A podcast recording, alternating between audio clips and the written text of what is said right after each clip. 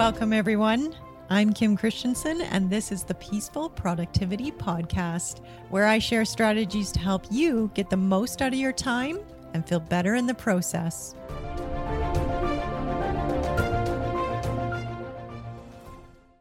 Hi, everyone. Welcome to this episode of the Peaceful Productivity Podcast. Today, we're going to talk about the secret to follow through. As a productivity coach, I often get asked about follow through. Often, my clients will struggle with things like procrastination or willpower fatigue, and they're looking for a more effective approach to getting started on a task. So, today I'd like to share the most effective method that I found for myself and my clients in following through on those commitments that you've made for yourself. If you struggle to transition between tasks or even get started on something new that you've planned for yourself, this is the episode for you. It may even be helpful for those who avoid planning at all. And the reason why is that for some of us, we don't like to make a plan for ourselves if we know that we won't be following through on it anyway. For others, we prefer to just go with the flow and feel spontaneous.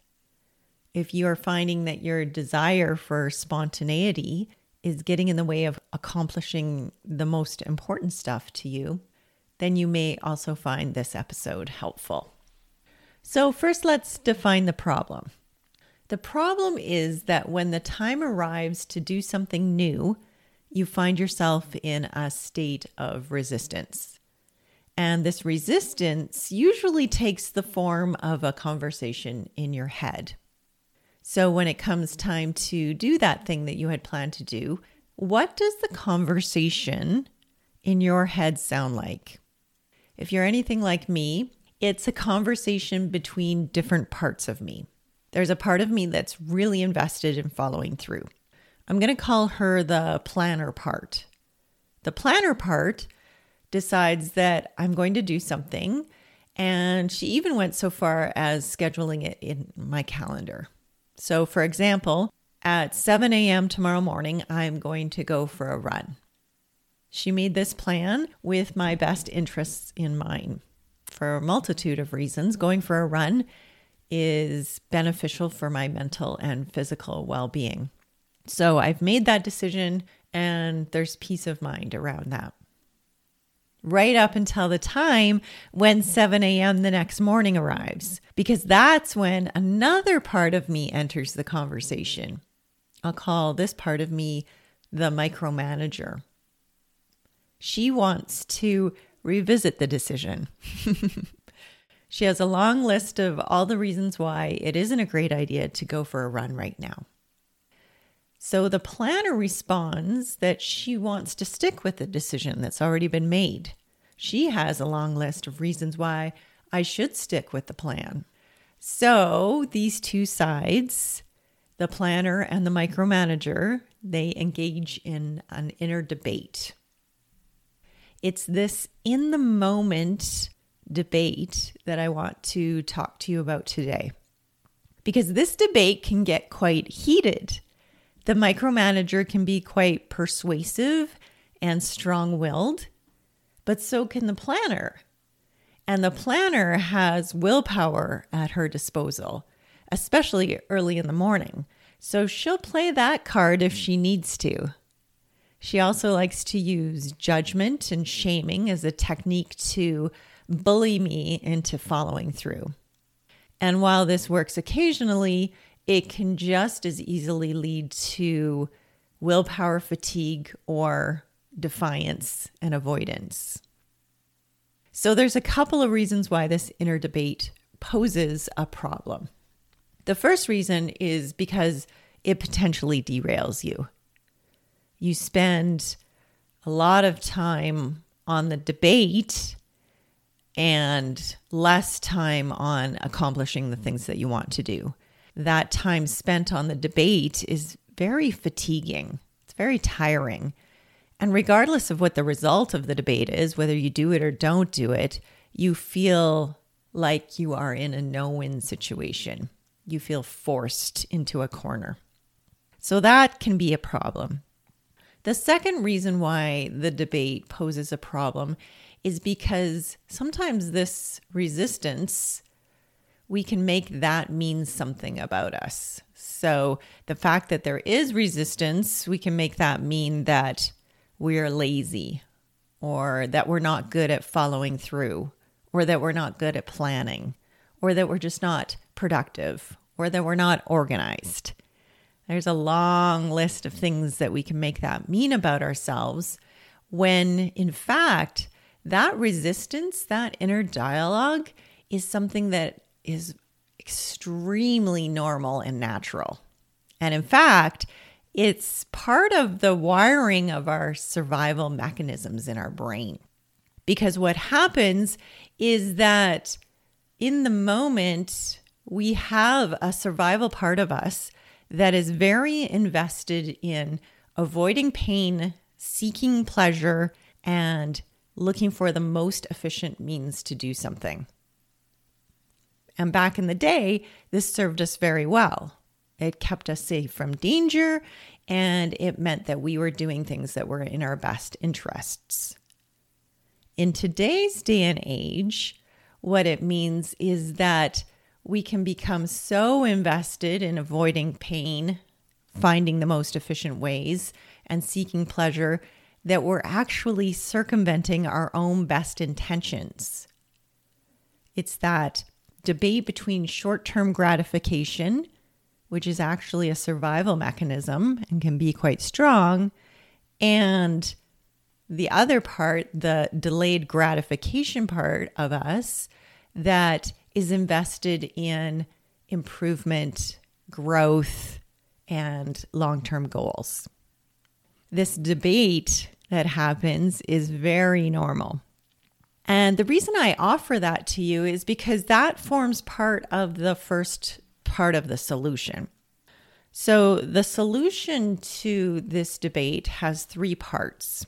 The first part is just anticipating the debate. When we start to resist the resistance, then we end up compounding it. And that's when we can get really derailed.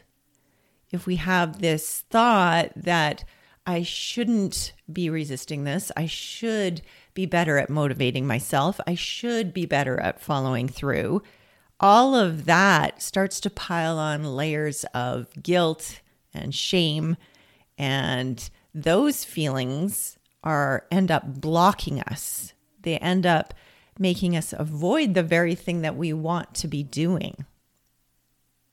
So, one way to circumvent the resistance to the resistance is to expect it.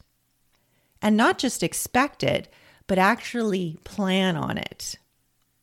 I can tell you that I've been exercising every morning for years. And yet, even though that has become a habit for me, there's still resistance every single morning. There's still this idea that perhaps I should do it later in the day, or perhaps I should take the day off, or I don't have time today. My brain will still offer me reasons why I should not go for the run. And I've learned to expect that. And I understand it in the fact that it's coming from this hard wiring in my brain. So I no longer beat up on myself for having the resistance. I accept the resistance, which allows me to move through the resistance instead of trying to resist the resistance. So that's the first one is anticipate the debate. The second part is to have compassion for both parts. So, both the planner and the micromanager both have your best interests at heart. Even though it might not seem like that in the moment, and you might find all kinds of reasons why one part is superior to another part, when you dig underneath the surface, you find that they actually both want what's best for you. And reminding myself of that allows me to have compassion for both parts of me.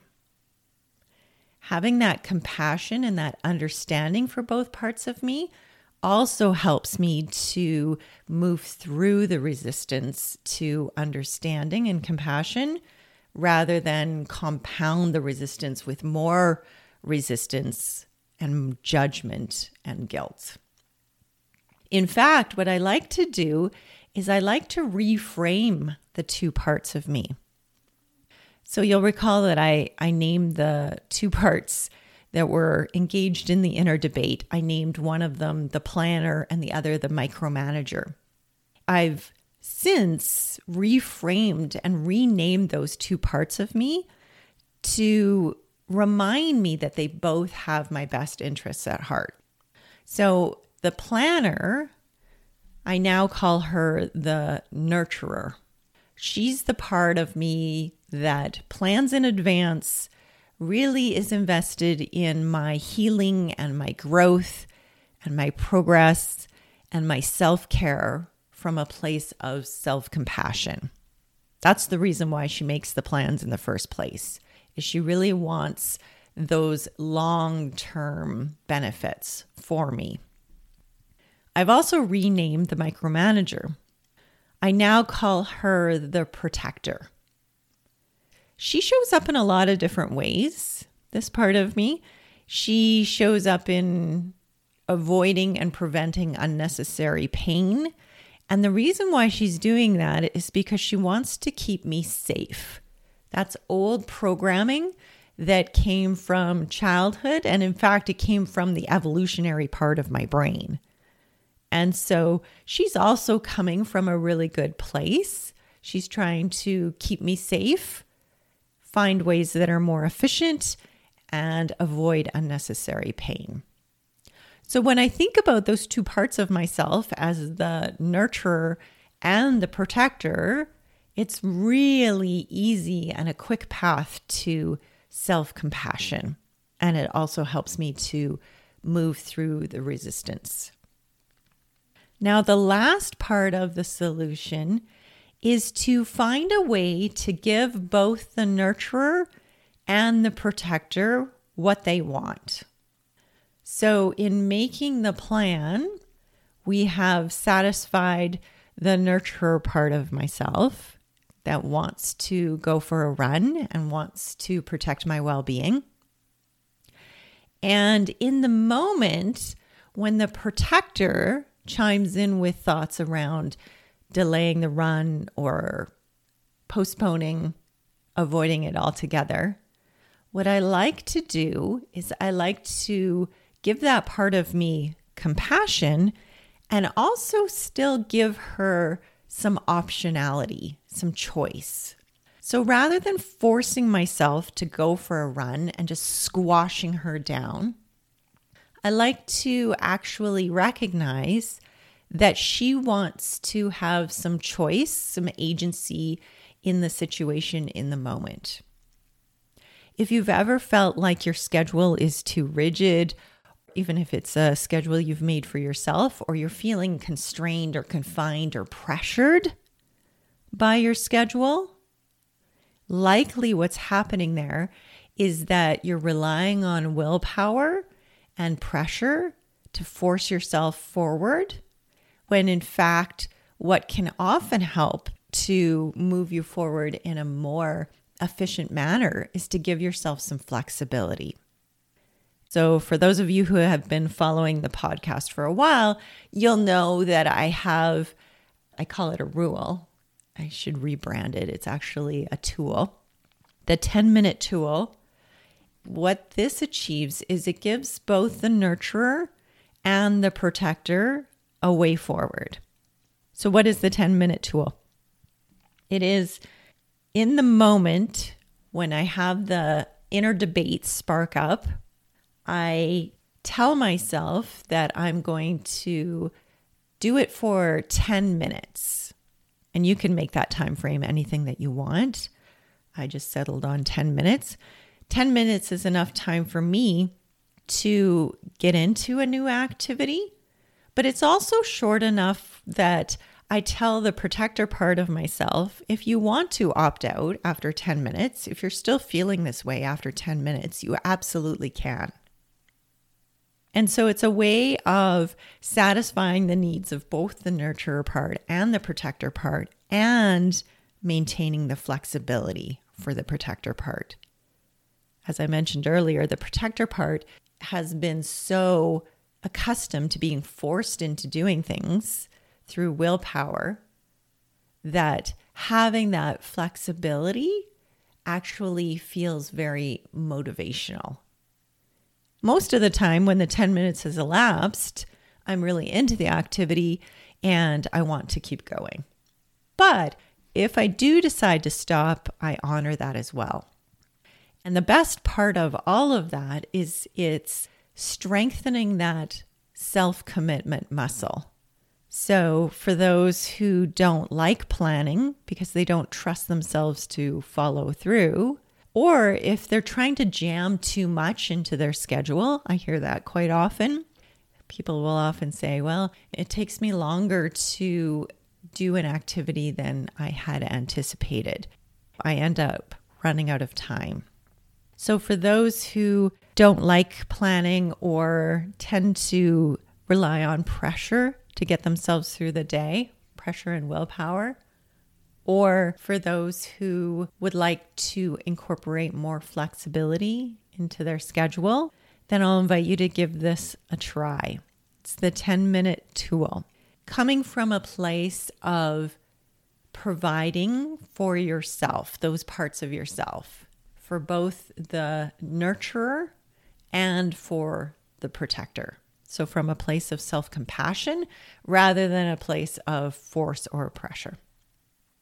All right, everyone. I'd love to hear about how the 10 minute tool works for you.